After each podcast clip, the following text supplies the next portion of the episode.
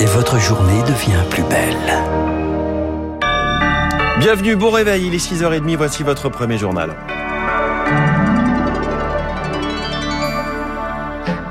La matinale de Radio Classique avec François Geffrier. Et le journal de Pierre Collat. Elle a eu parfois du mal à se faire entendre. Elisabeth Borne s'est adressée aux députés hier. Déclaration de politique générale de plus d'une heure et demie. L'Assemblée nationale s'est unie lors de l'hommage aux Français morts au combat. Et c'est tout. Le reste du temps, invective, huée, exclamation ou couvert le discours de la première ministre. Bref, on était loin, très loin de la solennité due à un tel événement de l'aveu même des députés. C'est l'ouverture. Aucun respect pour euh, une première ministre. Enfin, c'est quand même, je trouve ça scandaleux de se croire à Interville, dans un grand cabaret, euh, dans un stade. Euh, bientôt, ces gens-là vont arriver avec des fumigènes. Enfin, c'est du grand n'importe quoi. Ce sont les bouffons d'extrême gauche qui se servent de leur mandat pour faire du cirque, ce qui évidemment dénature et dégrade les institutions et donne une image pitoyable de ce beau mandat de député. Peut-être un peu plus de solennité, mais je pense qu'à partir du moment où il y avait un jeu d'autosatisfaction d'un côté et de non-satisfaction de l'autre, on ne pouvait qu'aboutir aboutira cela finalement. S'il y a des gens qui sont pas contents parce qu'on n'est pas assez sage, bah, il faut juste qu'ils s'y habituent. Quoi, hein. Parce que d'abord, c'est pas nouveau et puis ça va pas s'arrêter. Vous venez d'entendre par ordre d'apparition Carl Olive, député LREM, Julien Audoul du RN, Sabrina Sebaï, député écologiste, et Raquel Garrido de la France Insoumise, le tout au micro de Lauriane Toulmont. Ça, c'était pour la forme. Sur le fond du discours, Elisabeth Borne a annoncé une renationalisation d'EDF dont l'État possède déjà 84%, annonce aussi de la déconjugalisation de l'allocation adulte handicapé. Et puis la Première ministre confirme sans surprise qu'il y aura bien une réforme des retraites. Nous devrons travailler progressivement un peu plus longtemps. C'est l'une des phrases qui a retenu l'attention hier. Elisabeth Borne précise que le texte sur cette réforme des retraites n'est pas ficelé. Il y aura des concertations avec les partenaires sociaux. Alors, est-ce que les syndicats y voient une porte ouverte? Eh bien, pas si sûr. S'ils ne veulent pas être cités, Émilie Vallès a quand même pu recueillir leurs réactions.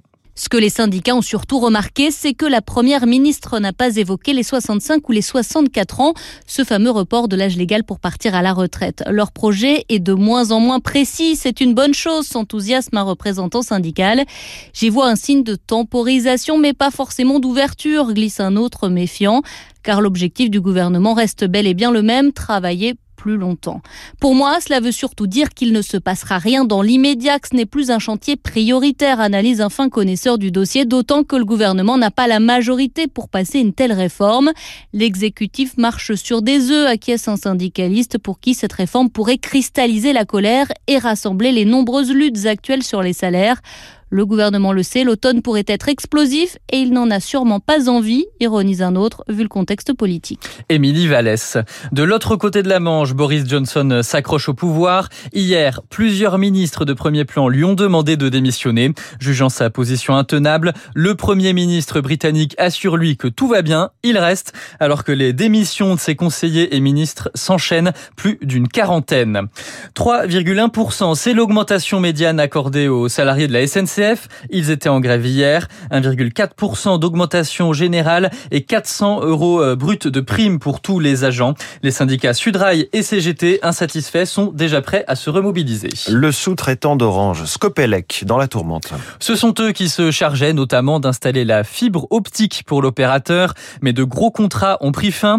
Un tiers des salariés a déjà quitté l'entreprise. Mais ça ne suffit pas. 500 licenciements supplémentaires sont envisagés.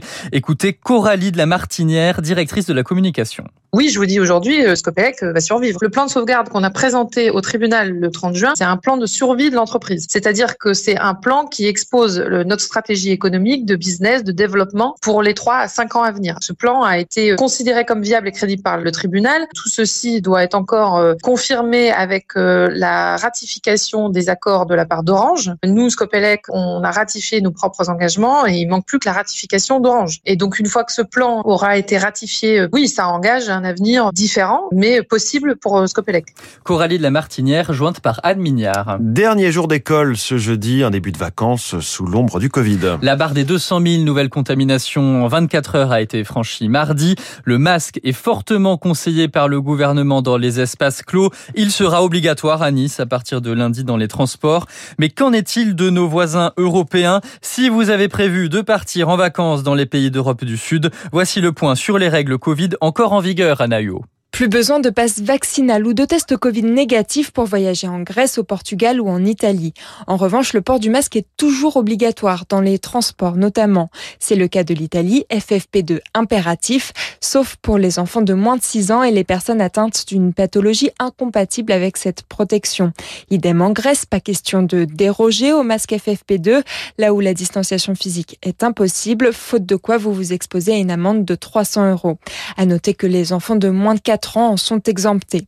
Quant au Portugal, le port du masque, quel qu'il soit, chirurgical ou FFP2, est là aussi imposé dans les bus, les trams, les taxis et les endroits où se trouvent des personnes fragiles, principalement donc les établissements de santé. Tous les pays restent cependant prudents et ils préviennent, ces mesures sont susceptibles de changer selon les évolutions de l'épidémie. Anna Huot. Sur le papier, ce n'est pas l'étape la plus intéressante, mais on ne sait jamais. 220 km entre Binche en Belgique et Longwy en Meurthe-et-Moselle pour le peloton du Tour de France. Une étape légèrement accidentée avec trois difficultés répertoriées. Hier, c'était mouvementé sur les pavés du Nord. Simon Clark l'a emporté d'une demi-roue. Wout van Aert conserve son maillot jaune. La Coupe d'Europe féminine de foot a commencé hier 1-0 pour l'Angleterre face à l'Autriche en match d'ouverture. Le premier match des Françaises, ce sera dimanche à 21h face à l'Italie. Et puis toujours au Royaume-Uni, au tournoi de tennis de Wimbledon, Raphaël Nadal a finalement réussi à se qualifier en demi-finale malgré une blessure aux abdominaux. Merci, c'était le journal de 6h30 signé Pierre Collat. Il est 6h36.